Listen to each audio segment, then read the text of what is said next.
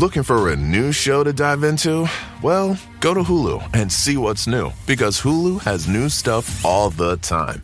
Like the full season of FX's epic limited series Shogun, FX's new international spy thriller The Veil, starring Emmy and Golden Globe winner Elisabeth Moss. And don't miss the all new crime series Under the Bridge, inspired by shocking true events and starring Riley Keough and Lily Gladstone. It's all new, and it's streaming now on Hulu.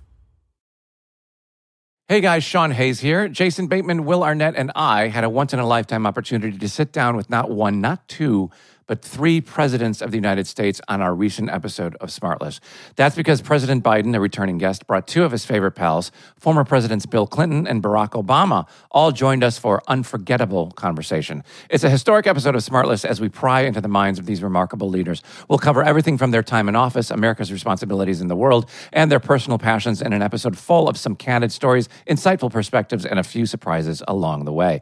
Whether you're a political junkie or just curious about the inner workings of the Oval Office, this episode is a must listen. Don't miss out on this incredible opportunity to hear from three of the most influential figures in recent American history. Follow Smartless on the Wondery app or wherever you get your podcasts. You can also listen to Smartless ad free by joining Wondery Plus in the Wondery app or on Apple Podcasts. Hello, everyone in podcast listening land. I'm Karen Devaney, And I'm Ann Varner. and, we're sisters.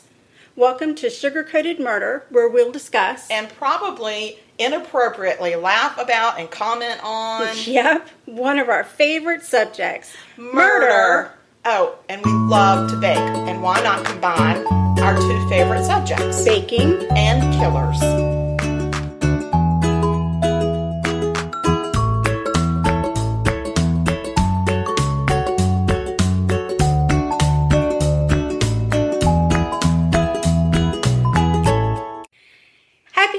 Karen Devaney. Hey, Ann Varner, happy 2020. Welcome to a new decade. New day, a new decade, a new year, a new month. It's all new in the zoo. Yeah, and let me tell you how I started off 2020. I got it right this year. Okay. Already winning. Okay.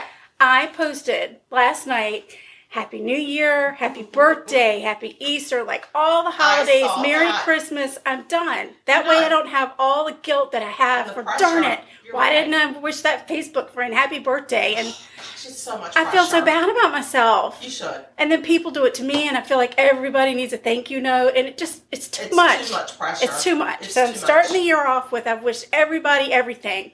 Yeah. Leave me alone. Leave me be. Right. I really started off the new year in not such a great way because I have brought my cold from 2019 into 2020, and I had really hoped that with the dropping of that ball last night, that my cold would just be gone. Right. And it turns out it's not. I'm so sorry. Me too. It's been one week. So they say it's it's what do they say? A cold takes 14 days or two weeks. You pick. Okay. so it seems like it's true, but I'm, you know, I'm drugging the hell out of myself. So. Right. But during this podcast, I'm going to try really hard not to cough, sneeze, or clear my throat incessantly, which I probably will do all three. And um, if I sneeze, I, I'm hoping that I don't pee my pants. Oh shoot! That's another thing I should have done on Facebook. I, I, I did. I Oh, should have yeah. put bless you. God bless you for all your future sneezes. Yeah. Mhm. Damn it. And I'm sorry if you're not feeling well, and I hope you recover from whatever surgery. And if you tripped and fell, I hope you get better soon. Right. Oh, I might have have to- to go and amend. Yeah, you're gonna have to. You're gonna have to amend your post. I'll have to add Yeah, an addendum. an addendum to my former Yes. post of So, 2019. Before you start, I have to ask you this question. Okay.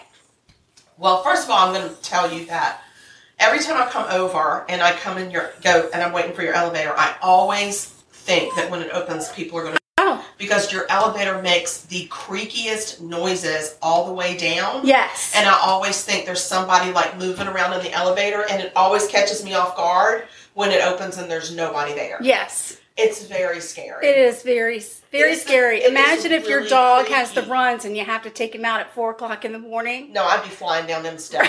Well, not I've tried that, elevator. but unfortunately, I have trifocals, Oh, and I find it difficult to find all the steps as I'm going down, Yeah, and I've sometimes fall I down fall. those steps before, and that ain't pretty. It's not pleasant. It ain't pretty. So I have to endure the creaky elevator and Yeah. just pray that pray that I get there. yeah, I don't blame you. Gosh, well, so anyway, the other thing I was going to ask you is, I was binge watching one of the paranormal shows because not only are we obsessed with murder, we're also obsessed with paranormal and spiritual stuff. Yeah, now there's your dog giving you an issue already. Yes. It's fine. It's fine. Go ahead, just pick him up. He's welcoming the new year too. Yes, he is, in quite a sassy attitude. Sassy. So anyway, I was watching it, and they were at they were in Colorado, um, at a, an old gold mining site. Ooh, And they were going down into the mines, right. And they, so the miners that were there, um, were t- telling them about these things called Tommy knockers. Have you ever heard of that? I I've thought- heard the phrase Tommy knocker, but I don't know what it is. So, and so I asked my husband because, if he had ever heard of that because both of his grandfathers were miners. They were coal miners. oh, and he said, absolutely. And I was like, are you kidding me? what is it?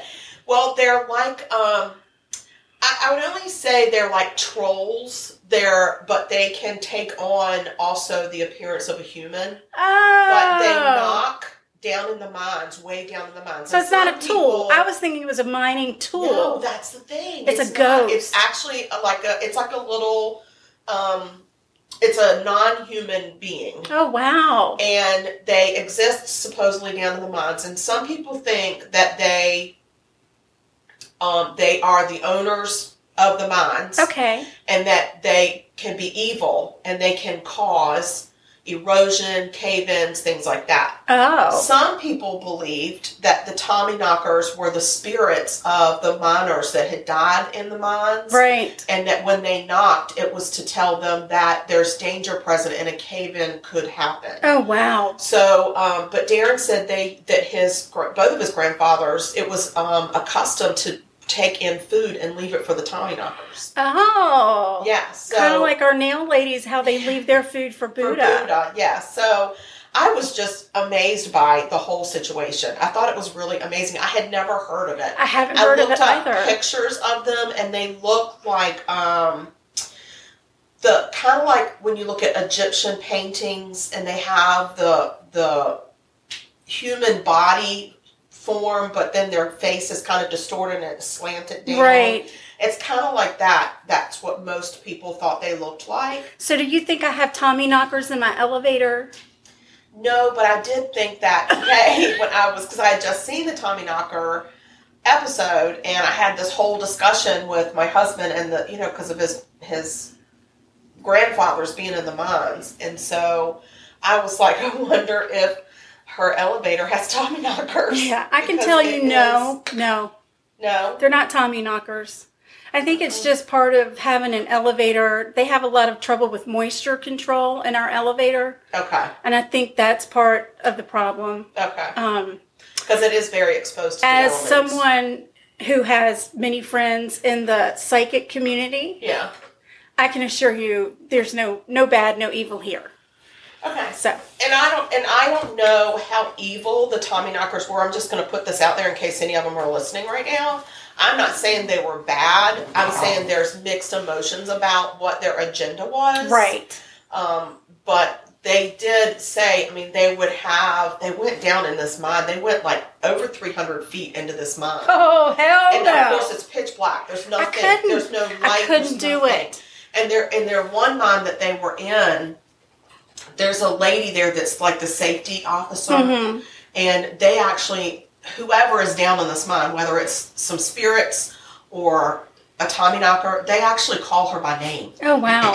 They always tell her that they want her to come further into the mine. Oh. So, um, but but what she did say was they had been in the mine and then they they kind of got spooked and they left. Right. Um, this mine, I don't know that I would have gone in there. The whole top, the roof of it was wood, and it over the years from the moisture, it starts to erode. Right. So they had gone and put these steel brackets up, almost like steel sawhorses that were really big, just to brace things. But you would see like these wooden, big wooden columns in there where they originally had braced up the mines that were eroding. Oh my gosh. And so, like the tracks to the the um, mining cars that would go down, they were all rusted. And the lady said, "Don't step in the because she, she said you'll see water. Don't step in it because it's caustic from it's all the rust Oh that has built up. Right. And she said it will eat through your shoes. Oh wow. I'm like, oh my god. Nothing that you're saying makes me want to go on this tour. No. No. So it was really interesting. Lord, I can remember I went with a dear friend of mine many, many years ago to Branson, Missouri. And we went somewhere, I don't even remember what it was called, but we went into a cave and we went really, really far down and we were on a cart and I just was terrified. You couldn't see, it was cold. Can you imagine I can't. going there I every day and working there? So God they actually them. kept seeing a light, a really in the like way far. It would have been probably five to hundred, five hundred to six hundred feet in front of them, Right. way back. But there would be a very faint light, almost from the like a miner's cap, Right. and it would flicker on real oh. softly and then flicker off. No. And I was just like, I mean, I can tell you that the the ghost hunters that were in this mine, they were freaked out I'm sure. the two ladies that went with them, they go in there all the time to check the mines by themselves and all that kind of stuff. And they're like, those women are either badass or they're crazy. Right. They couldn't decide. But they actually were like, because they were like, we'll go a little bit further. And finally, the, the crew said, we're not going any further. We don't feel comfortable. We got to Yeah. go. Yeah. Wow. Yeah, no, I couldn't. And actually, probably watching it would make me Claustrophobic. claustrophobic. Mhm. It was. It was Yeah. very claustrophobic feeling because when you walk through there, it's, I mean, it's maybe the width of it is one and a half of your doorways. It's Right. not Oh, big. no. and and you're not it doesn't it's not like a ceiling that's as high as the ceilings that we're used to I mean that ceiling is right over you Right. and some men that were in there that were tall they they were bent over all day long in Wow. those mines so Thank you, miners. I know Yeah. Those And people. unfortunately, Scooby Doo did me in for for the minor. yes the minor 49 49er. Yeah. Oh gosh, what a terrifying episode that was. I know. So anyway, I just wanted to bring that up because I thought it was really interesting. Those It- Tommy yes. knockers were fascinating to me. I'd never heard of them, and when I said to my husband, because I thought he was going to say no, nobody's heard of that. I was like, your grandfather's worked in a, both of them worked in coal mines. Have you ever heard of a Tommy knocker? And he was like, absolutely. I was so taken aback. I was like, and why have you not shared this with me? Wow. He said, "It never Look at up." 2020 starting off. We're already learning something new. Ah, about Tommy knockers. Tommy knockers. Mhm, All right. Well, God bless you. so, I'm in your kitchen. I see you're in my kitchen, and that over excites here. me. So today I am making a sticky toffee pudding cake. Oh. I love sticky toffee pudding. It's a, it's from what I understand, it's a Scottish dessert. Scottish. Scottish. And um, the first time I ever had it was at the Highland Games here in Oh, right. I've It not was been. really good. Really super great thing. Little, a little expensive just to walk in the door. Understood, but it's also typically held during hotter month. Is. In. Charleston. Yes, and but I will tell you, you see a lot of men in kilts, Yeah. and some of them they don't look too bad. And for that, I might just It's worth the twenty dollar find another city where they have it and go there. at a cooler time. a cooler time. Yes. So um, anyway, that's the first time I ever had it, and I thought, oh, it's okay. And then we got it from Trader Joe's because they used to sell it. It was seasonal. It was And we and the actually, best. you and I ordered like a case of it for our sticky. a case and a half. We, we got ago. him a case and a half us- a case yes. for us to And we had sticky toffee pudding for probably a year, yeah. and now Trader Joe's doesn't sell it. The year after they Yes. stopped selling it. It's like I think they felt like there was an addiction problem Maybe. that they were feeding, and that they They were like, "Oh, decided crap." we're going to have to shut this down. right, have to shut it down. But listen, if you make it really good, we can tap into those Trader Joe's buyers I agree. that are longing for it and, Yes, and or just start go something. sell it out in front of Trader Joe's and say, "Remember this." Remember this? Did you Yeah. miss it too? exactly. Yeah, and then We might be onto something.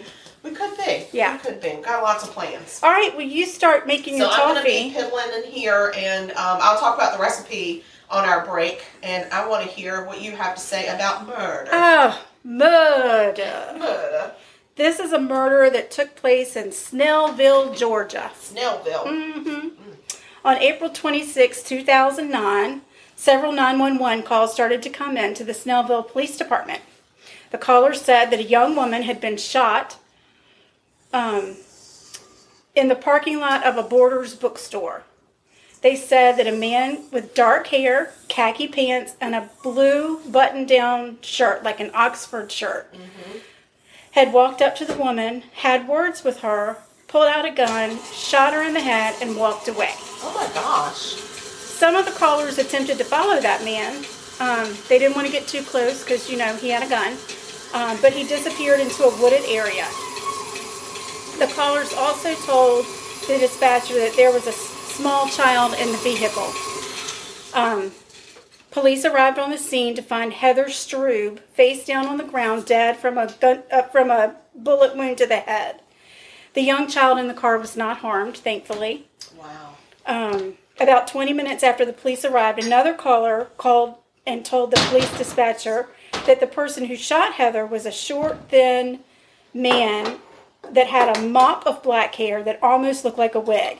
She actually said, you know, he looked almost like a kid, but he had a mustache and this mop of hair, so you knew it wasn't a kid. Yeah.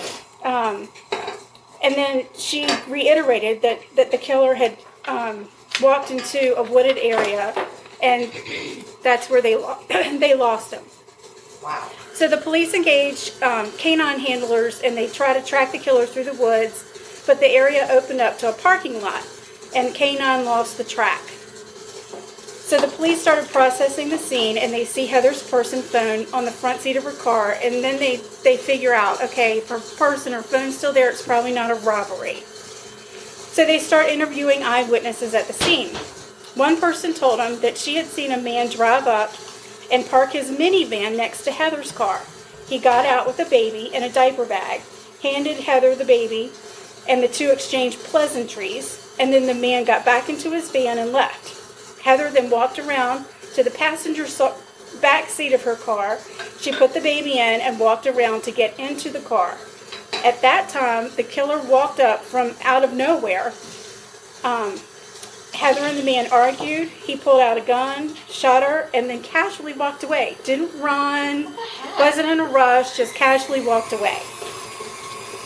So police um, are able to find some information in Heather's vehicle to help them track down her parents and notify them of what had happened. And they began to ask some questions about the man that dropped off the baby. The man was Heather's ex husband, Stephen Strube. He and Heather met when Heather was, they actually met at church when she was a junior in high school, and they started dating. Um, Heather went to college and studied horticulture. She was really into flowers and plants. After she graduated, she and her parents opened a floral store together. Um, Stephen and Heather got married, and both of them worked in the flower shop. And Stephen's mother actually volunteered to come in, and she was kind of like the bookkeeper. She took care of paperwork and um, helped him keep everything organized.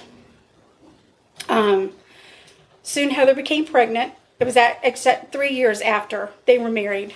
Um, and then in 2007, she gave birth to a son named Carson.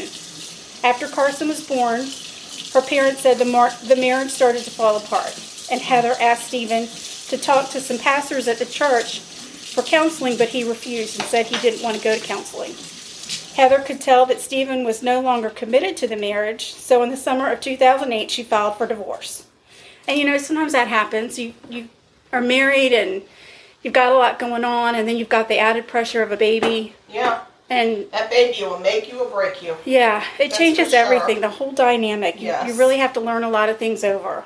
Um, so Stephen moved out of their home and into his mother's house, and Heather and Carson moved in with her mom and dad. Um, Heather had physical custody of Carson, and Stephen had visitation every other weekend. But they seemed to get along as parent co-parenting, and they, they seem to be doing relatively good. Um, though they were in a custody battle over Carson. Um, and the, the divorce was at this time very close to being finalized. Um, so they have all the information they, they can get right now from her parents, and they decide to move their investigation over to Stephen's house, see what's going on over there. Um, they start to question Stephen, and they told him um, that Heather had been murdered. And Stephen was visibly shaken and shocked. Like he, the police investigator said you could tell he had no idea. Wow. He was stunned that, that she was gone. He immediately asked about Carson. Where is he? Where can I go pick him up? Um, they said, you know, he's at the hospital. You can pick him up after we finish talking to you. And the police asked him to sit down, and they asked if anybody else lived in the house, and he just he was like, well, my stepdad, who was the one that answered the door, and his mother. Um, but sh his mom was out of town. So they asked Stephen to come down to the police station to answer some questions, and he agrees. At the station, the investigators ask him to lay out the events of the day. And he said that he had gotten up, fed Carson, they played. Um, he and his mom were hanging around the house. His girlfriend stopped by, they hung out, and then he left the house um, a little before six because he had to go meet Heather to drop Carson off. Then they asked what kind of vehicle he drove, and he said a minivan, which matched the story that that the eyewitnesses had seen a man in Right. a minivan pull up. They also asked if there were any other vehicles at the house, and he said his stepdad drove a silver Dodge and his mom drove a white Ford F 150.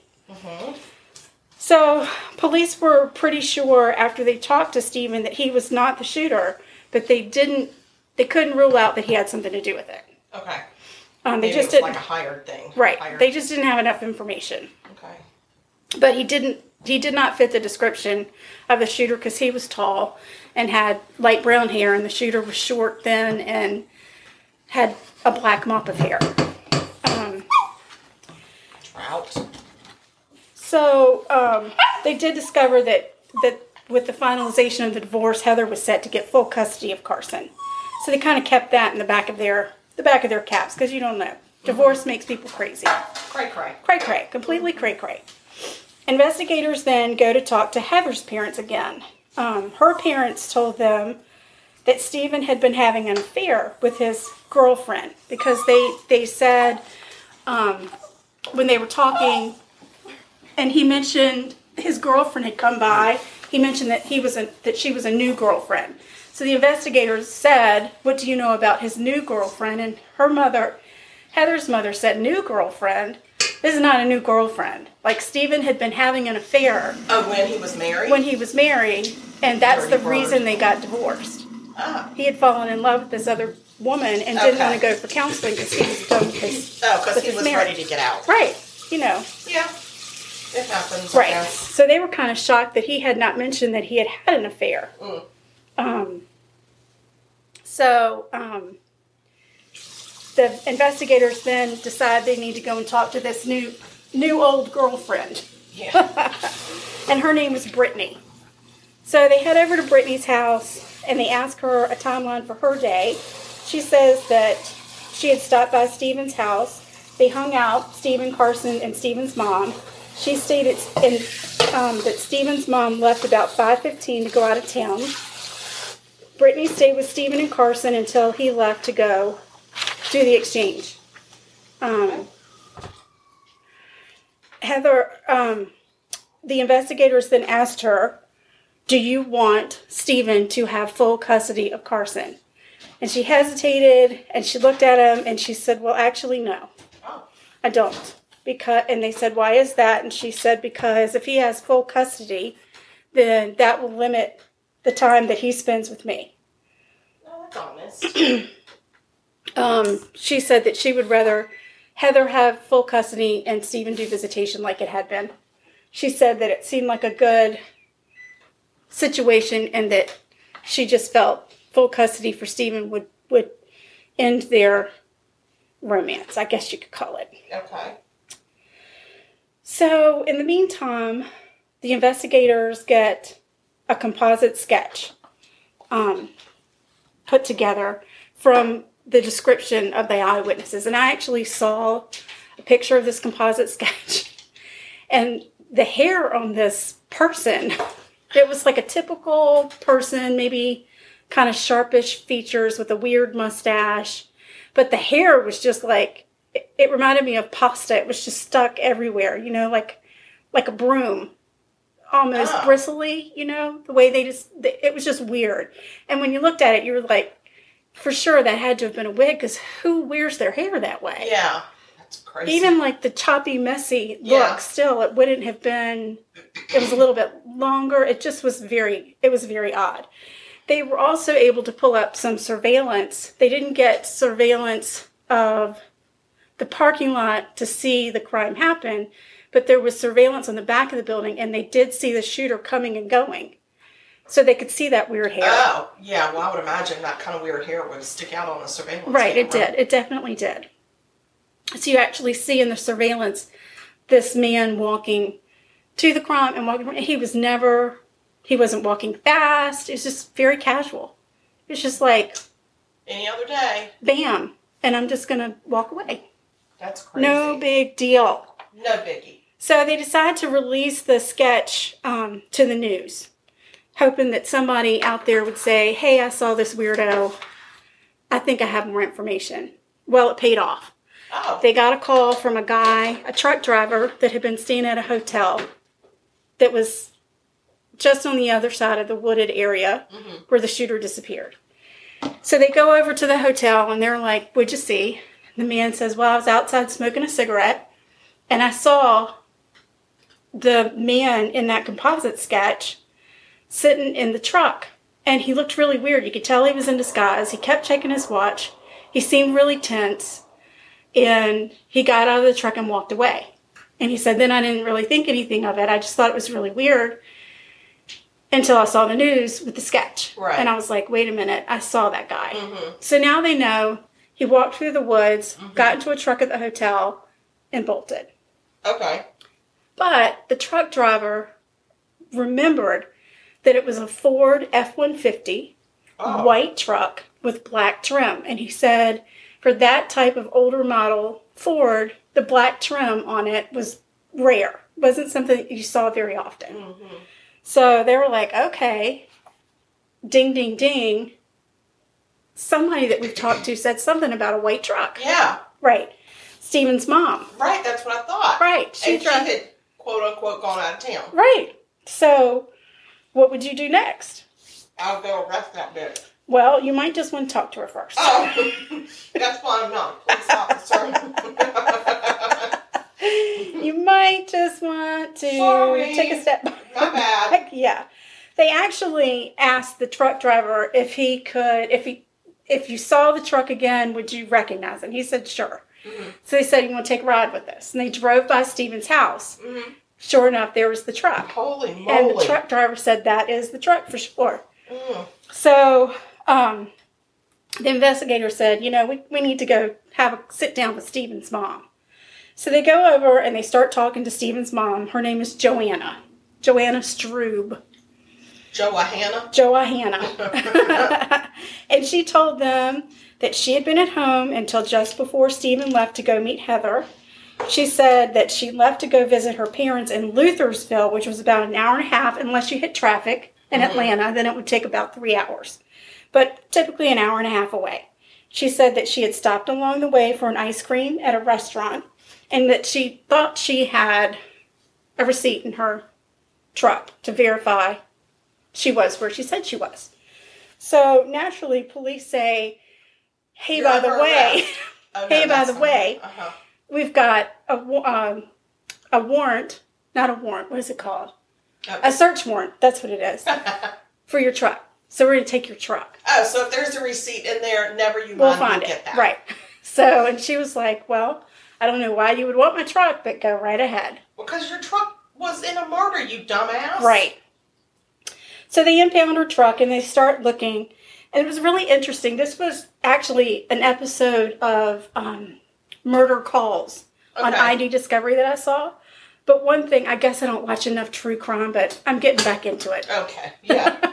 It's easier to talk about than watch. it's hard to watch. It's scary. It's a little scary. Am I using this for the brown sugar? yeah. Okay. So, um, they, the people that process the crime scene, I'm sure there's a name. The CSI technicians? Sure. Sounds Yeah. good. Crime scene investigator, whatever. That would be a CSI. So what they do is they they've got these big, huge pieces of tape, Mhm. and they put them down on the carpet. They pat it down and then they lift it, um, Yes. and then they preserve it. And they see all the treasures. How Right. many Cheerios are under your seat? right, but Food wrappers. this car, this truck was very very clean inside. Oh. Oh. Very, very was. clean inside. Right. They did find the receipt in the ashtray. Okay. Okay. That's good to know. But when they lift that tape up, the investigator says, huh, there really isn't anything on this floor, but there's just this one fiber Was it black? and it's black. Was it? And it looks kind of weird. Yeah, like Right? a stupid broom wig. Right? It doesn't feel like hair. It doesn't seem like hair. But yeah, we we have something and it's and it's like four or five inches long and it's, like a fiber. So they send it off to the crime lab. Then they they start looking at the receipt for the ice cream. Uh huh. It's time stamped at 7:19 p.m. Right? So Stephen dropped Carson off at 6. And he left. Right? So the investigators are like, "Well, I wonder how far away this restaurant is." So three of them meet in the parking lot where the hotel is, mm-hmm. where the truck was parked and they all three leave at six o'clock.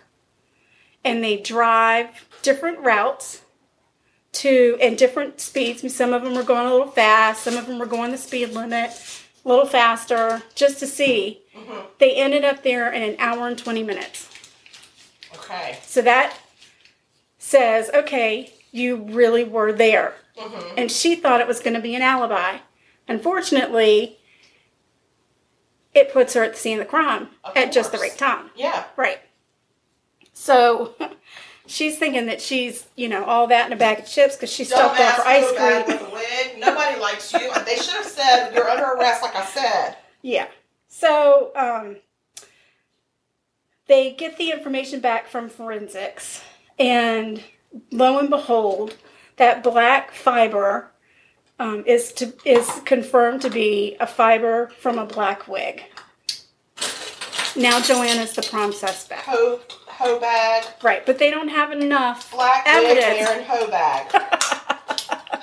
That's all I'm. I mean, I'm not trying to be ugly, but black wig wearing hoe bag. Yeah. So it's now nine days after Heather's murder. Oh. So they decide, but they don't have enough evidence yet to bring Joanna in.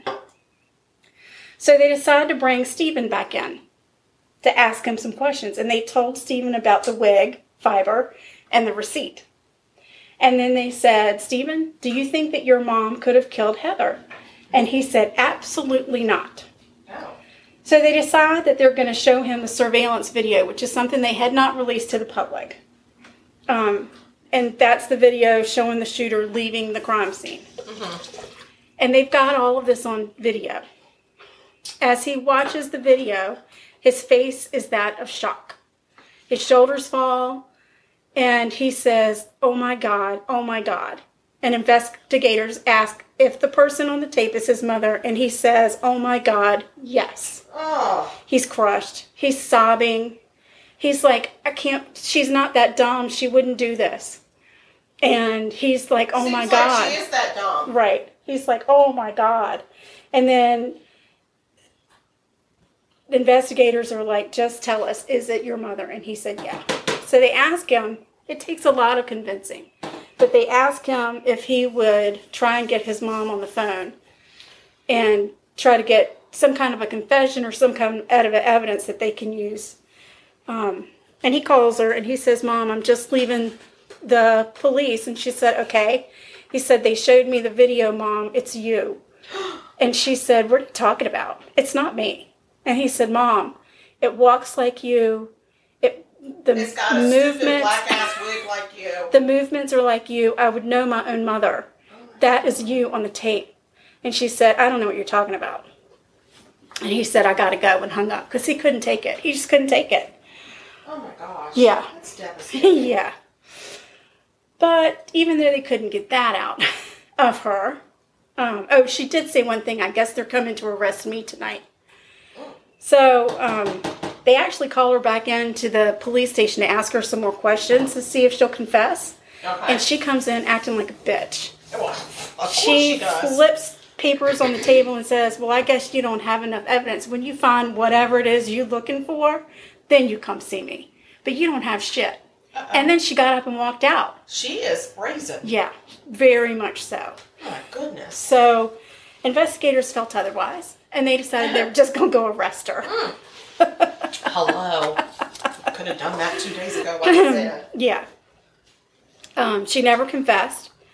Her trial started in May of 2011. And what they think happened was that she left the house the day of the shooting.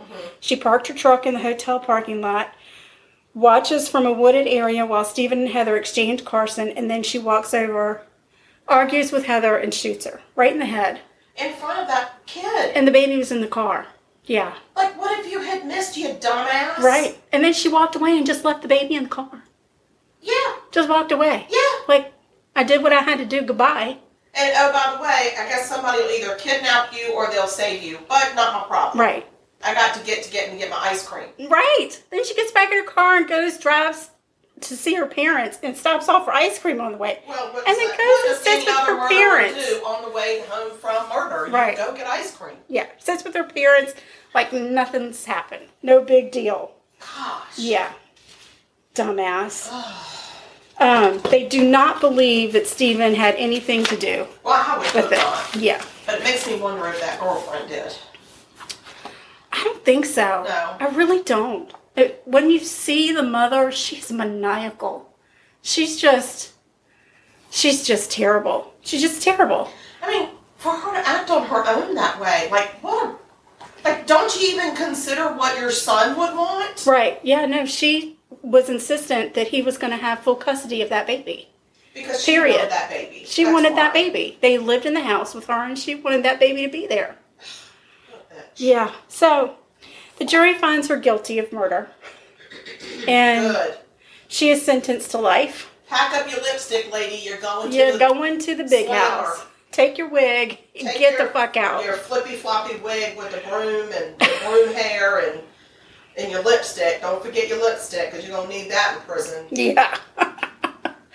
so Heather's parents ended up getting custody of Carson. Unfortunately, Heather's mother died unexpectedly in 2014, and now Heather's father is raising Carson alone. Wait, He didn't get custody. Stephen did not get custody. after all of that, He didn't. See, his mom screwed him too. Yep. Oh my god. Yep. That's just disgusting. I know. She ruined it for everybody. Is she still living? yeah, this just happened in uh, 2014. Where is she in prison? It did not I say. think we need to go on a prison tour. I- I've got some people I need to have a conversation with. I, I would imagine they've got a prison in Snellville, Georgia, They gotta have one around there. close by. Yeah. We've got some people to talk to in Atlanta. We could just go to Snellville. There you go. Because I would go on a prison tour and let people know y'all are assholes. Asshole. Yeah. What? And we're what- on to you.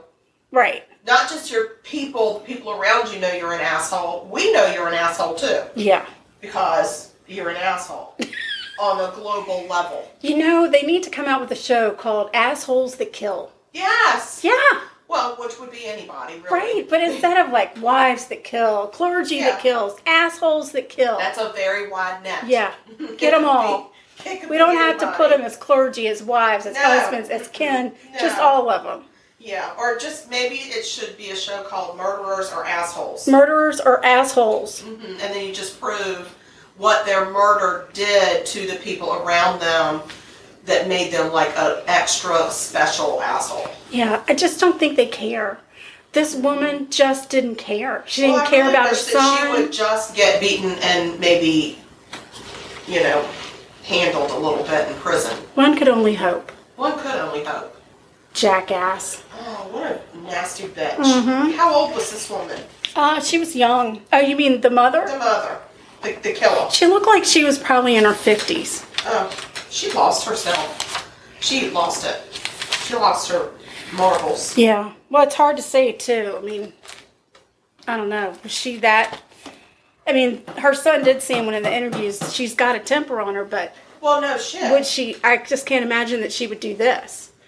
Still, People are dumb. they are. Yeah, That's she ruined mean. it. So, Murders are meanies. Yes, they are. They're mean. And it's a tragic loss for that family. it really is. Um, poor kid Carson. growing up with his grandfather. Yeah, and then, you know, he really lost two parents He really did. because he lost his mom, but he he eventually lost his dad Right. And his grandmother. and his grandmother and his dad's girlfriend. I mean, these are all people that could have been he could have had a really nice big family tree full Right. of love and instead She murdered his just- village. That's what Well, she did. she axed down half his tree yeah. Jeez. she wanted her way. Village murderer. I know. Biatch. So that's it. That's what I've got. That's All the first well- murder I've got for you. What's happening? Because things are smelling pretty tasty in my Okay, kitchen. so this is like a really simple recipe, and I'm really surprised that it's so simple because it's such a delightful dish. So the first thing that you do is you take your you take chopped dates. I know, don't turn your nose up. I did, but just stick with it. And I actually found them already chopped up, pitted and chopped up for me. You can get pitted dates and chop them yourself. You need um, one and a three quarter cup of that. You put some baking soda on it and put some boiling water on it, and it softens them. And okay. you set those aside. And then you cream together butter and sugar until it's light and creamy, and then you add in a couple eggs and mix it to combine. And then this calls for self-rising flour. Okay. So um, you take your self-rising flour and you put that and the dates with the water on them into the bowl that you just creamed your sugar and eggs. Okay, so you don't strain the dates. No, mm, put right. in there with the water. Interesting. and then you fold that in there. So I took it off the mixer stand and actually hand folded it. Oh. Okay, because I've learned through the cooking shows that hand folding it is what helps give it a lot of air. Okay, fancy. Yes. She's fancy trout. Fancy. So that went into a prepare. It was I sprayed it. excuse me. It's a greased eight by eight pan. So now I'm working on the caramel sauce. Oh, oh. That caramel sauce is brown sugar, butter, and evaporated milk. You put it over medium heat, and um, I keep I stir it a little bit here and there, but it needs to be on medium heat until it comes to a boil. I love Oil. a good caramel sauce. Sorry, here's my cold. Once that comes to a boil, you're going to remove that from the heat and start in a teaspoon of vanilla. Did you double the caramel sauce recipe? Because it would be awfully good over some ice cream. I didn't, Okay. but we could because I have enough stuff to, to go and do it again. Right. if we need to. So, um, yeah. So, I have enough. So, what I'm doing with this cake, because normally what you would do is you would cut it into serving sizes, and then you would pour that warm caramel sauce over your cake to serve it. Right. But because I'm not serving it right this minute, I'm going to serve it to my husband for our New Year's Eve Whoa, dinner. whoa, whoa, whoa. I'm going to give whoa. you some. I'm going to leave some here for you. Great. and then I'm going to take some home to the hubby. So I'm turning it into a poke. Because he really just needs a piece. I agree, but I also want to take a piece home for my son because he loves this He doesn't live with you anymore. no, he's coming over tomorrow. She's always trying to get stuff out of here. so anyway, um, I am going to take um, once that cake comes out and cools for a second. We're gonna have to have a contract about this whole baking part. We're gonna have to settle up and say, okay, we bake. I get half, you get half. You are one person that lives Doesn't here. I matter. have multiple people, I and your son doesn't it. even eat half the crap we make. I know, but I can freeze it No. and eat it on another night. Shut up. This is how it's going to happen. so anyway, I'm turning this to a poke cake. So I'm going to take the end of a round wooden spoon handle and poke holes all through the cake, and then I'm going to pour the warm caramel sauce into the cake All right. like that, and it's going to soak it up. And then when I serve it, I'll just cut a piece, heat it in the microwave till it's just hot, and then put a little whipped cream on it. oh, nice. So I think that's how I'll serve it up. So, Yeah. Um, I don't know how you're serving up your shit, but that's up to you. I'll have mine with a scoop of ice cream and a little warm caramel sauce poured over top. Okay. so um, while your cake's cooking and your caramel's cooking, do you want to talk about murder? I absolutely do. Okay. I absolutely do. So I set my timer. It said between thirty and forty minutes. Mhm. I set it for thirty-three minutes. So Okay. If it's not quite done, it needs to be like if you stick a toothpick in it. I think we have a cake tester. We do. That should come out clean, or um, and so it might need a little bit more time. Right. Also, watch the caramel sauce. You don't want it to boil hard, Right. but it does need to come up with some bubbles, Okay. and then you remove it from the heat. All right. So I'll leave the recipe right there. You leave that recipe right there, and I'll come in and finish. I know she's the finisher. I'm the finisher. oh, man, I'm gonna get my drink too. Yes. because My throat is ridiculous. So while we're making this transition, I wanted to bring something up real quick. Okay, let's hear it. So, sorry for me clearing my throat. Um, let's say you accidentally stumbled upon the link to this podcast. Okay. Or let's say you know us, or you know our mom, or you know somebody that knows us, and they said, hey, you got to listen to this podcast.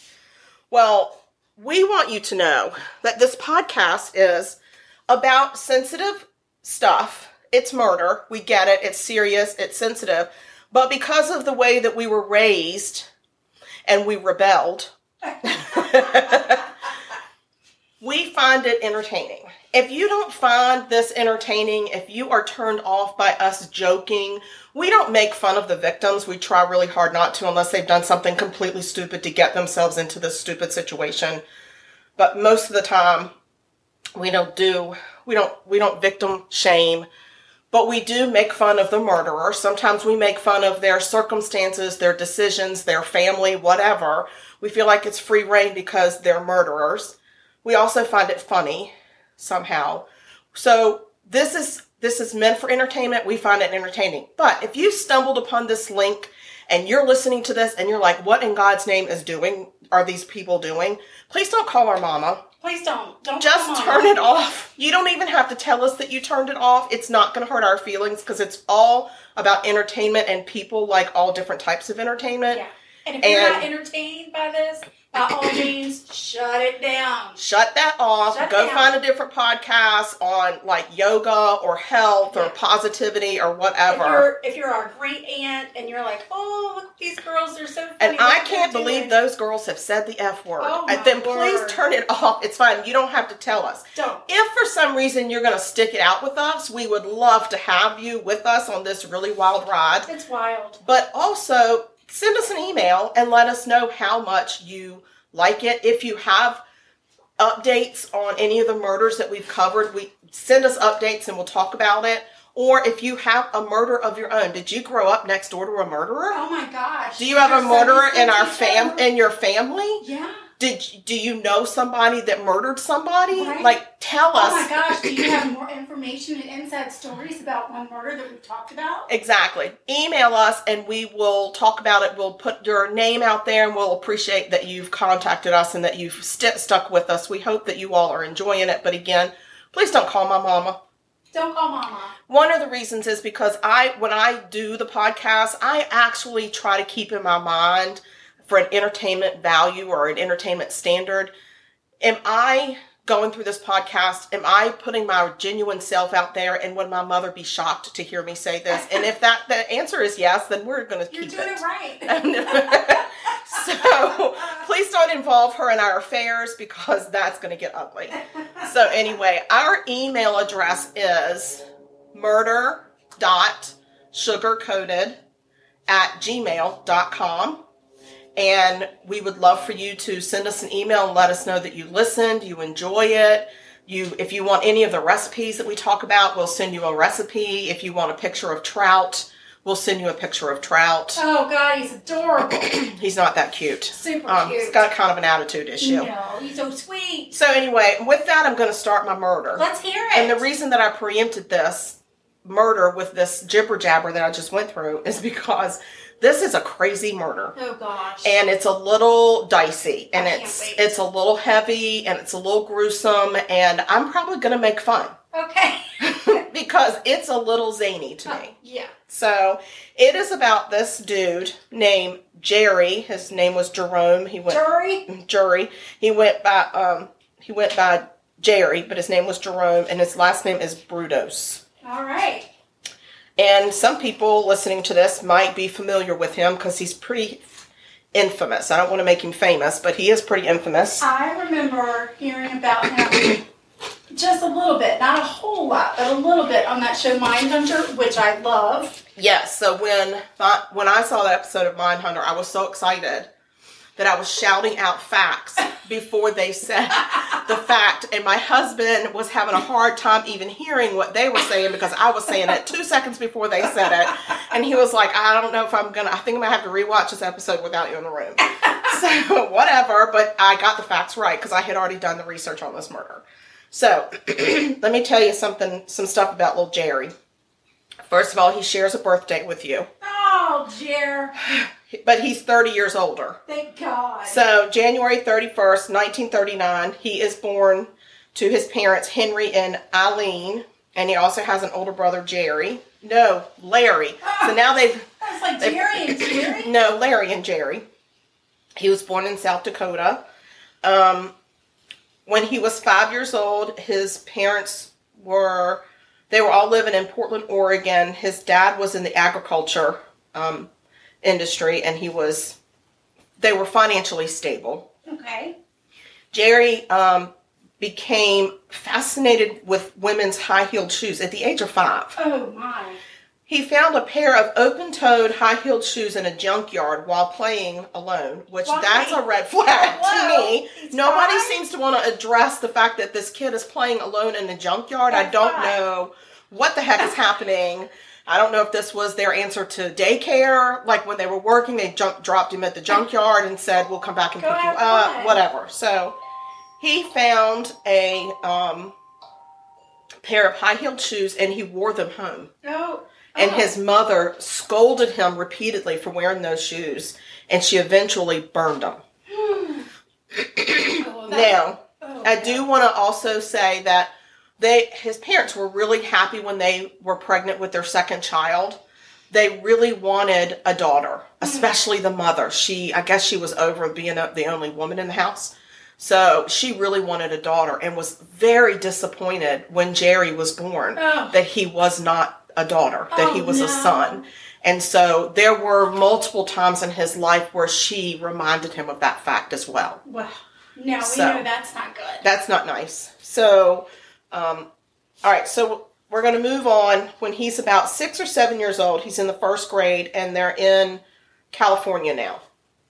And his first grade teacher wears high heeled shoes every day. She she keeps two pairs in the classroom, I guess, if, in case a heel breaks or whatever. Always good to be prepared. I completely agree. I have um, paper plate shoes that are under my desk because one time at work my heel broke on my shoe and and some guys were trying to glue it back together but I wasn't going to walk around the building barefoot because that's disgusting. So um, a couple of my friends took some paper plates and cut them up and stapled them together and made them look like little slides oh, and put the and they even painted the Nike symbol on Oh them. And so those are my emergency slippers in case I have a kind of a shoe emergency. Perhaps I should rethink it, but at the time it was really it was really fun. okay. I'm surprised you didn't fall. Paper plate shoes, they're very slick. Well, I just I shuffled along. It's not like I could pick my feet up and not have them come off Right, anyway. right. So they weren't exactly fitted to size. Understood. Yes, thank God I had a fresh pedicure and I didn't have to be embarrassed about that. Thank God. so anyway, um, Jerry ends up hiding one of the spare pairs of high heeled shoes from his teacher because he's going to take them home with him. But a classmate finds out that he did it, Oh, damn. and he confesses to the Jerry confesses to it, and he is scolded very heavily by his teacher, and he's very embarrassed because she does it in front of the whole classroom. Oh, no. So we're building, we're building, we're building a warped mind here. can see we're, some- we're some doing, have been made. we're all, we're doing some stuff. Right. Okay. So the family. all right. So the next year, Jerry fails the second grade. Oh, He has he's gone through measles, several bouts of sore throat, swollen glands, laryngitis.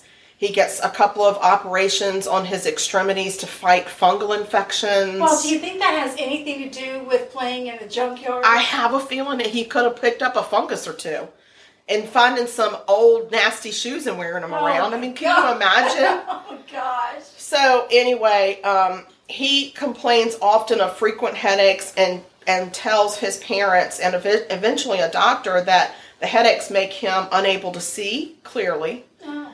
So they take him, this stupid eye doctor decides, well, he's probably just making it up, so we're going to give him some fake glasses. Right. And then he'll just grow out of complaining about this, because this is a brilliant doctor. Oh yeah. And That makes sense. the headaches persist. And eventually they decide, well, we're just going to test his IQ. oh. Like, what does this have to do with a kid with headaches? Right. And it comes back that he's got a normal IQ. He's not dumb. Not dumb. And he can see fine. He really can't see. They just are stupid and they think he's just he's just pretending. Oh. So I mean the guy does wear glasses throughout the rest of his life. But these do- I mean this I don't even know where they found this doctor. Probably at the junkyard. Probably. So if that's done, you can pull it off the heat if you think it's done. I don't know. I was just gonna say It's not thick like caramel. Okay, well so has it boiled? Yeah. Okay. How long did it boil for? Um. Well, it still kind of boils. I've got the heat turned down. It's supposed to simmer for five minutes, Okay. but it's still. Um, Not real thick. yeah. I would um I'd just let it simmer for a little while longer. And it, eventually it'll reduce cuz I don't think it's it's a sauce. It's not like a sticky caramel. Yeah. So it's kind of in between, probably like the consistency of gravy. Okay. All right. So Keep it going. Let's back to Jerry. The weird dude with the headaches and the shoe Oh. fetish.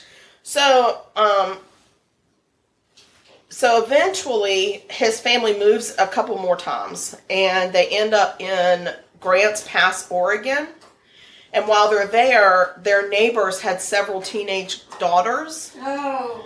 And Jerry began to sneak into the house with with the brother of the girls, Oh. and he would play with all their clothes. oh. Okay. So at this time, his shoe fetish now starts to grow and expands to women's undergarments as well. As well. So eventually, his his we're gonna move to like 1952ish. His brother is 16 years old, and and of course, any 16 year old boy is pretty curious about the female nude body, and he I guess he drew some pictures of nude female bodies, his older brother, but Jerry finds them. okay. And then it, Jerry gets caught with them. Oh no. Oh, that damn older brother. But Jerry takes the fall for his brother, doesn't want to get his brother in trouble. But again, he is scolded very heavily by their mother, who is, she seems to have a growing disdain for anything sexual with these boys. oh. So, um, around 1955, Jerry is going through puberty, and his mother, she's, I mean, she's a force to be reckoned with. Anytime there was a stain on Jerry's sheets, she would make a big deal of it and make Jerry hand wash the sheets himself and get the stains out himself and made a big deal about it. That is so cruel. Yeah, so she wouldn't put the sheets with the other laundry. It was disgusting. It was foul. If, if the other brother had it, no big deal. I don't know. I don't know how what her interaction was with that kid, but I know this happened to Jerry. Okay. Um, and I think that you know this probably had come out with many multiple interviews with psychiatrists and you know people like that that were trying to study what how we got this monster. So anyway, um, so he starts to fantasize about capturing a girl and forcing her to obey his commands and beg for mercy. So he's really starting to fantasize about some weird stuff. So his family moves again. They keep moving. And the reason they moved this time is because the older brother starts studying electronics at Oregon State University. And so Jerry continues his habit of stealing shoes and undergarments from women. And then he uses them to enhance his um, self pleasuring. I guess I'll say it like that. So then in summer of 55, Jerry steals some undergarments from an 18 year old girl. Okay. Jerry. And he decides he wants to get a nude photograph of this girl. He had a camera. I know he liked to take a lot of pictures. And he talks her into coming to his house and going and going in with him and he was going to help her get the undergarments back like it was like oh i fi- i think i might know who took them so if you come over to my house then we'll go get them i'll help you get them back Right. but what he actually did was she came over he wasn't there Oh. but this masked man comes in holds her at knife point and forces her to remove her clothing and take some photos of her. And then the man left, and as the girl was getting dressed and fleeing, Jerry runs in and said, Oh my gosh, I was locked in a barn, Oh. but I saw this masked man come in. Are you okay? Oh gosh. She was like, uh, yeah, I'm good. And then she lets the police know what happened. so the next year, he lures a 17 year old girl into his car and he drove her to a deserted farmhouse where he beat her profusely. A couple stopped by. I don't know why they stopped by this farmhouse. It's weird. But they actually um, stopped the crime from happening. And um, he said that he had actually come in to help the girl, that he had heard her screams, and that he had come in to help. And then the intruder ran off, but they didn't believe him and they reported it to the police. Okay? Okay. So eventually, um, he confessed to the police that it was him. Okay. Okay. In Jerry's house and car, they found some undergarments, some photos, some photograph um, equipment, and he was arrested for assault and battery. He was then committed to the state mental hospital for evaluation and treatment. They diagnosed him with adjustment reaction of adolescence with sexual deviation and fetish, fetishism. Oh. Like what? I don't even What know what that that? is. Is there an acronym? Can we do a A R A S D F or something? Like that's a whole mouthful. So anyway, while he's in the hospital, he's still allowed to go and attend um, high school while he's in the hospital. Really? He's still allowed to attend, yeah, during the day, and then he goes and sleeps there. so we have a deviant, a sexual deviant with a Fetish. a fetish of high heel shoes And undergarments. and undergarments of Yeah. girls, and we're going to send him to high school. That sounds familiar to me, but we'll talk about that on another podcast. So anyway, um, he also at the time is diagnosed as borderline schizophrenic, but that is also at that time that was the um, it was like the soup du jour of diagnoses for the psychiatric community. Everybody got everybody with a problem got that label. Right, right. So um, it was just a, it was a label. I think that they just didn't know what to do with this guy. So he stayed in that mental hospital for eight to nine months, and eventually they discharged him and deemed him to no longer be a danger to society. Really? Absolutely. He just got cured. So that's in 1956. All right. Okay. Okay. So he's in his twenties. Yeah. So then he actually no, he's 17. He's 17. Okay, he's seventeen. So the next year, 18, he goes back to high school in Corvallis, which is where his parents are now. And he ends up graduating high school finally, but he was in the lower 30% of his graduating class with a low GPA. He decides, well, I'm going to go to college. So he decides to try to go to Oregon State University. He ends up at Salem Tech Vocational School. He's trying to get a degree in advanced technology, but he does not attend classes regularly and eventually he just drops out. So now he's 20 years old and he joins the Army. All right. Let's. So he's sexual deviant in the military. He's stationed in California. He did his ba- but he did his basic training in Georgia, mm-hmm. and he enters with the rank of E two, which is enlisted.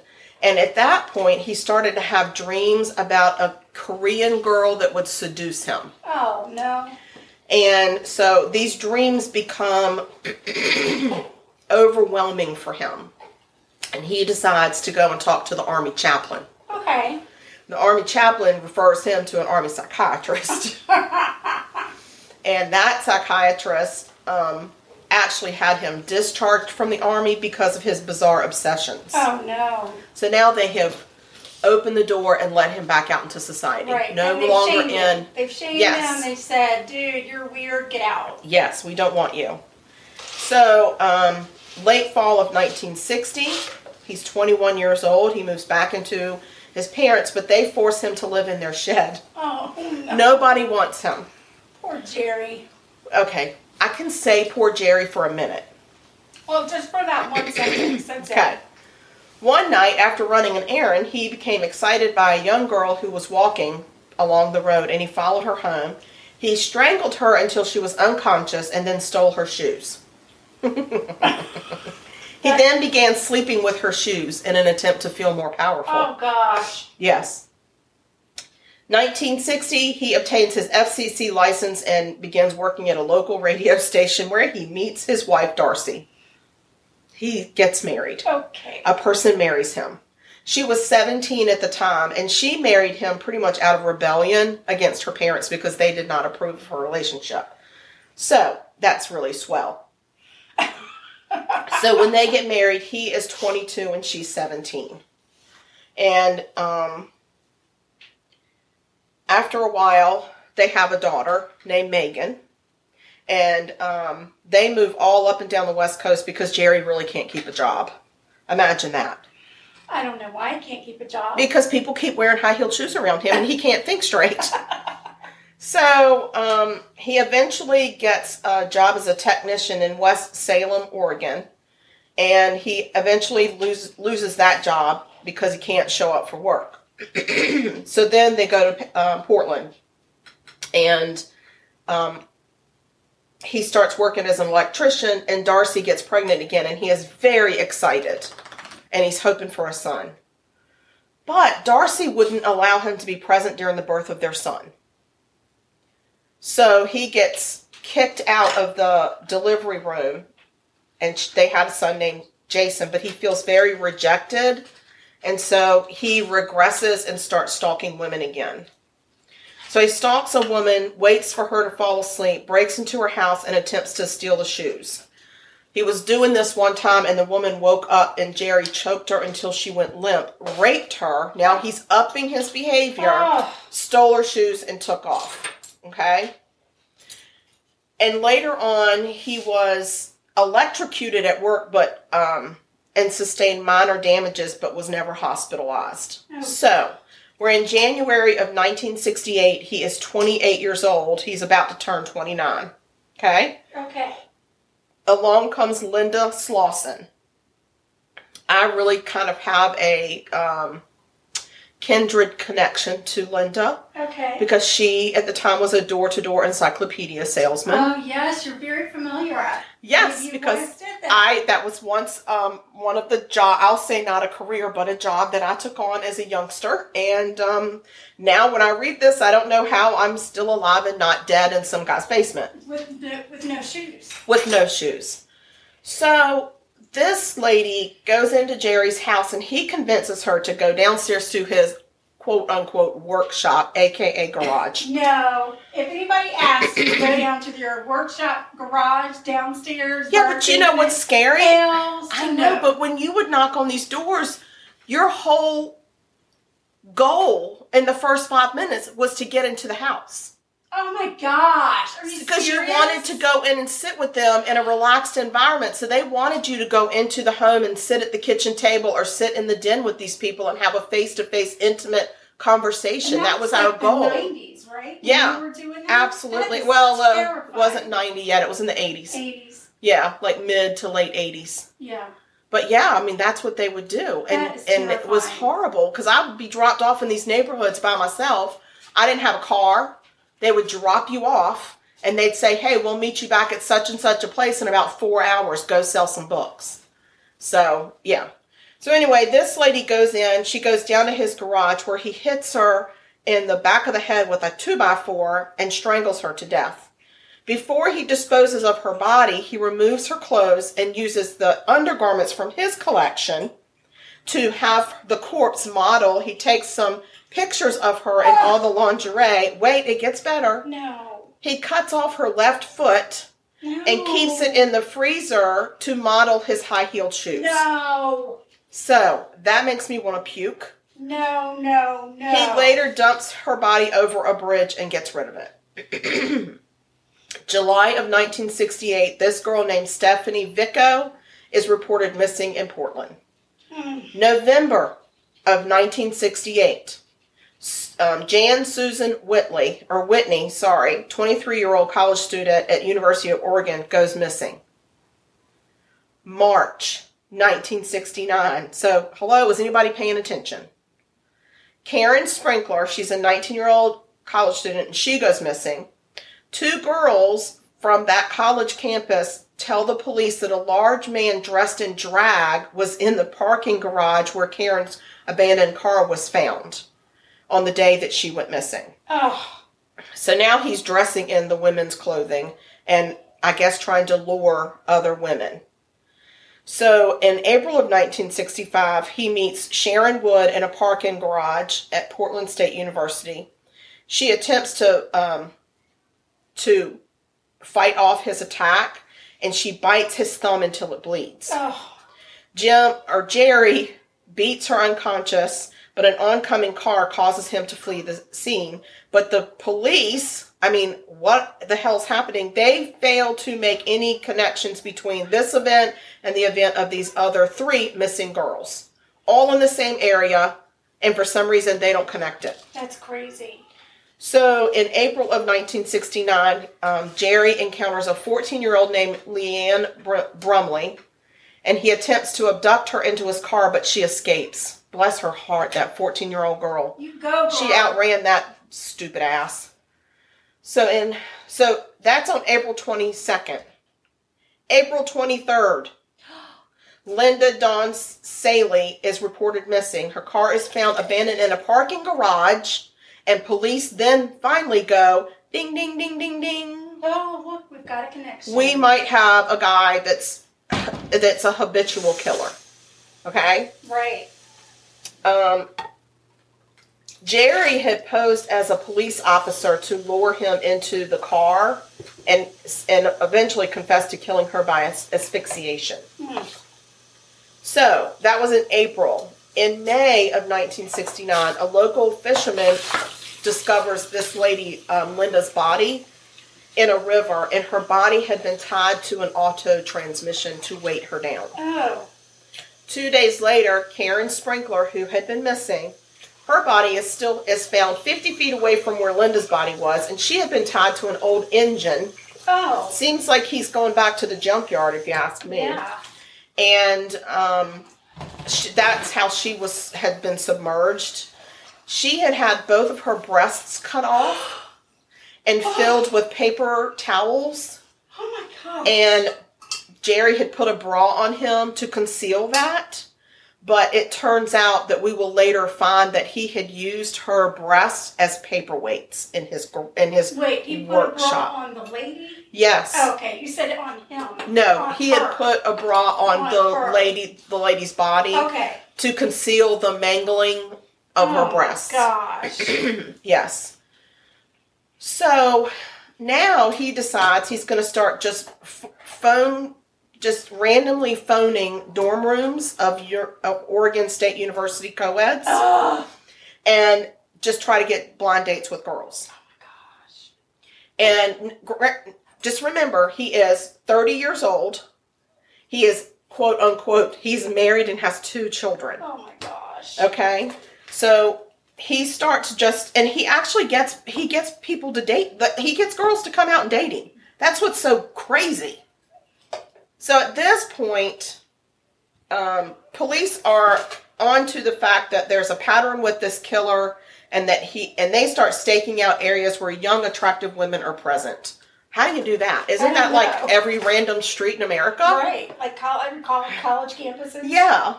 So, um, there was a female student who claimed to have gone out on one of the blind dates, and she was able to give a description of this man named Jerome Brudos. Oh. So he ends up calling her back a second time because I guess he wanted a second date with her. And she says yes, but then she calls police immediately and tells the police this is where I'm supposed to meet him for my date. So police show up and question him at this girl's residence hall when he comes to pick up pick her up. And he cooperates with them, he answers questions, and eventually um, his information comes back as legitimate. He didn't lie about who he was. So um, they just let him go. Oh my gosh, yeah, Yeah. they don't He have, seemed like, a nice guy. or Yes. any of the forensic analysis like we have today. So yeah, they just like, got to "Oh, go he's a- on like you don't swell. you don't look like a killer or you you gave us your real name so you must be good. Good. But actually, they kept his address. Oh, thank God. And so eventually they decide, well, we're just gonna we're just gonna stop by his house and see what we see. And at the house they see several suspicious items in the garage and they Oh. start building a case. What are you doing? I'm just doing things in the kitchen. Okay. You shouldn't worry I about. shouldn't worry about it because I don't know what she up to in there. So eventually, they have enough um, evidence to obtain an arrest warrant for him. he attempts to flee, but they serve him with the warrant, and they um, they actually serve him for a warrant for the attempted abduction of Leanne Brumley. So she had escaped a month earlier from him, and she was able to give the police a very good description. And so um, they take him downtown and they start to talk to him.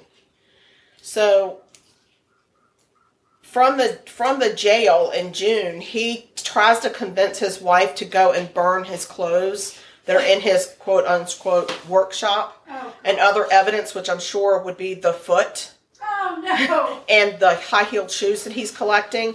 But Darcy does not do it. She's like, uh, I know. no, you're good. You just stay right here. Sure, honey, I'll take care of that. So eventually, they um, get a confession out of Jerry, and at first he confesses to the attempted kidnapping, but then he also starts to confess about some of the other women, and um, he confessed that the two women that they had just discovered their bodies that he had done that. Oh, So then he's arraigned on the murder of, um, he's also arraigned on the murder of Karen Sprinkler, which was like a 19 year old co ed that was missing. He pleads not guilty by reason of insanity. of course he does. Did I say guilty? Guilty. I didn't hear you say guilty Okay. I'm trying not to say guilty. I love that's- guilty. No, because that's stupid. That's my cousin It's Vinny. guilty. My cousin Vinny Guilty. loved that movie. Yeah, me too. Obviously, I picked up some language from there. He's guilty.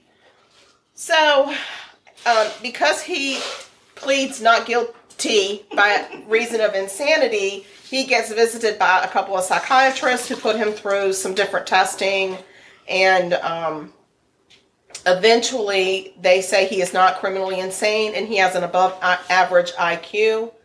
And so he is diagnosed with antisocial personality manifested by fetishism, transvestism, ex- exhibitionism, voyeurism, and especially sadism. So he's got all the isms. He got he's full of isms. So um, He, he is. I'm not crazy. so this is in June of 1969. He's 30 years old. And as they continue to build the case against him, he's eventually charged with three counts of first degree murder for the murders of Jan Whitley, Linda Salee, and Karen Sprinkler.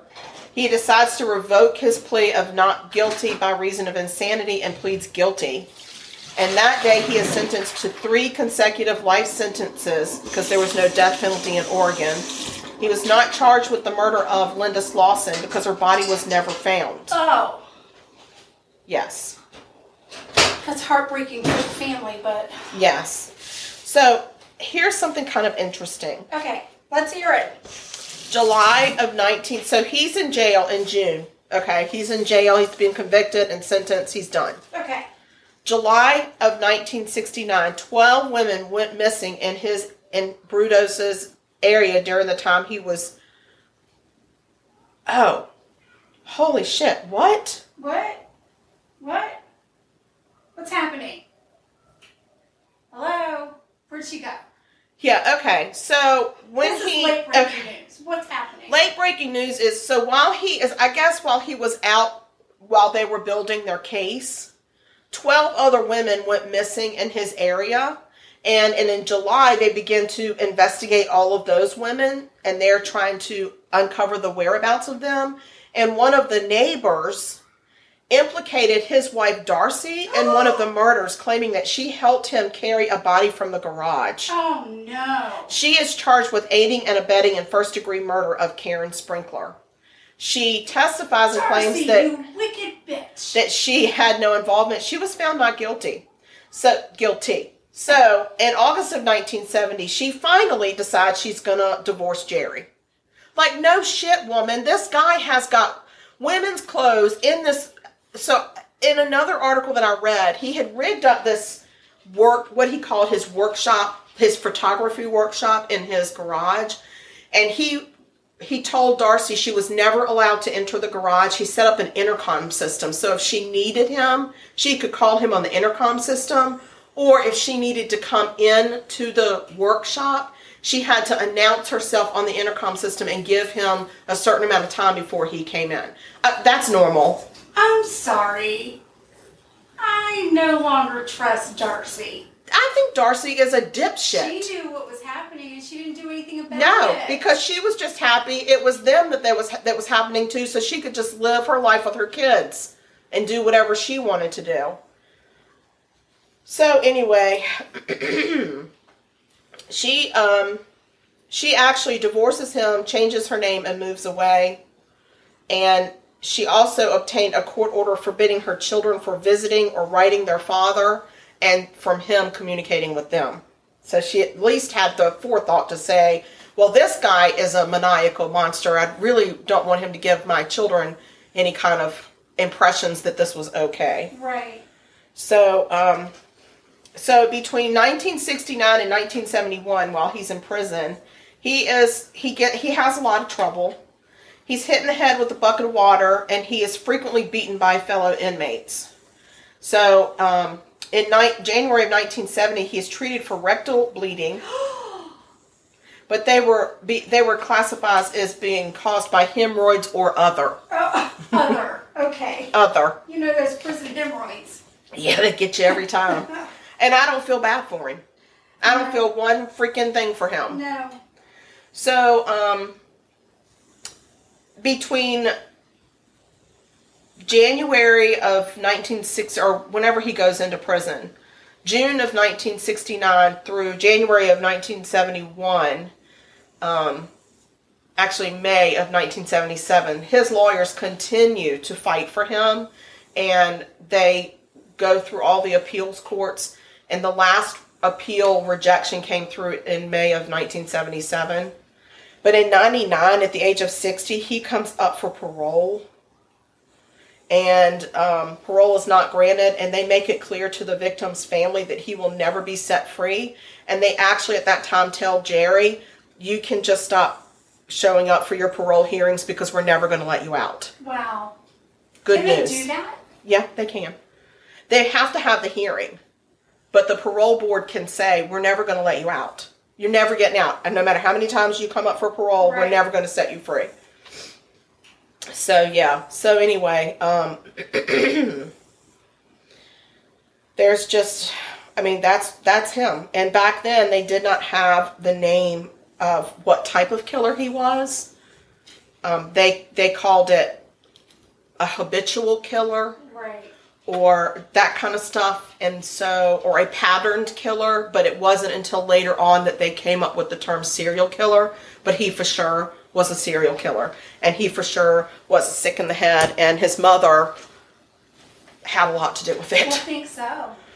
they didn't really say a lot about his dad but they talked about his mom a lot how influential she was in his life and how deranged she was that her overreaction to any type of sexual growth in him kind of you know so and then the fact that she wanted him to be a girl and the fact that they let him roam around alone in a junkyard My gosh, there's so like many at five years that old Wrong, right? what the hell what the hell yeah so anyway that's my murder and um that was pretty nasty. it was pretty pretty gross. So um, I'm gonna we're gonna take a break until our cake is ready, and then um, we're gonna get we're gonna get it and taste it, so you all can find out the verdict on if this is a good recipe or not. So hold on, and we'll be back in a minute. All right, sugar. All right. So I have poked holes in my cake Yeah. and I think we've got a good caramel sauce going. I think the last one broke because we just probably cooked it a little bit too much. Yeah. Um, so I say pour it over. Do you do you want to pour it, or do you want me to pour? I don't care, just Okay. get it poured Pouring. and just try to get it even. It's a lot of pressure. I know, but that's why I want you to do it because I can tell you you did it wrong. it's not nice. I know, but that's my that's the way I do things. All right. Try to get it like towards the edges, so it's really swimming in that stuff. All right. It's swimming in it. Swimming, swimming, swimming. Let's take a bite Yes. and say goodbye. Corner over here, straw. All right, let's take a bite. What are we going to use? What can we use? We can just use this. Yes. Okay. Here we go. We'll take a bite. Oh yeah. All right. Take a take a pinch. Okay. Got it. Got it. All right. What do you think? Mmm. Ah, she hit me. Yeah. God, that's so good. Mmm. Oh yeah. This is the recipe. So I got this recipe off of allrecipes.com, but if you want it and um, you want it from me, just email us again at murder.sugarcoated at gmail.com and we will gladly share this or any other recipe. And we wish you well and we will see you soon. And everybody just be sweet. And y'all have a great week. Bye now. Bye.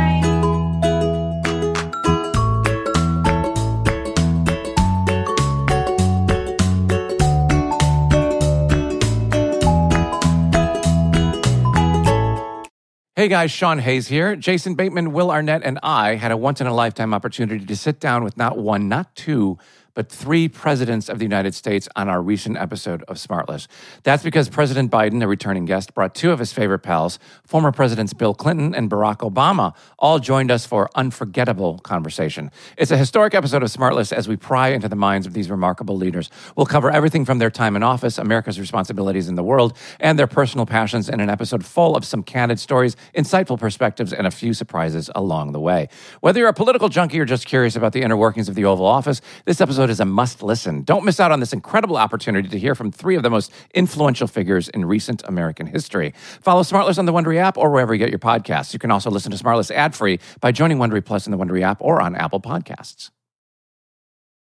The living room is where you make life's most beautiful memories. But your sofa shouldn't be the one remembering them. The new life resistant, high performance furniture collection from Ashley is designed to withstand all the spills, slip ups, and muddy paws that come with the best parts of life. Ashley high performance sofas and recliners are soft, on trend, and easy to clean. Shop the high performance furniture in store or online at ashley.com. Ashley, for the love of home.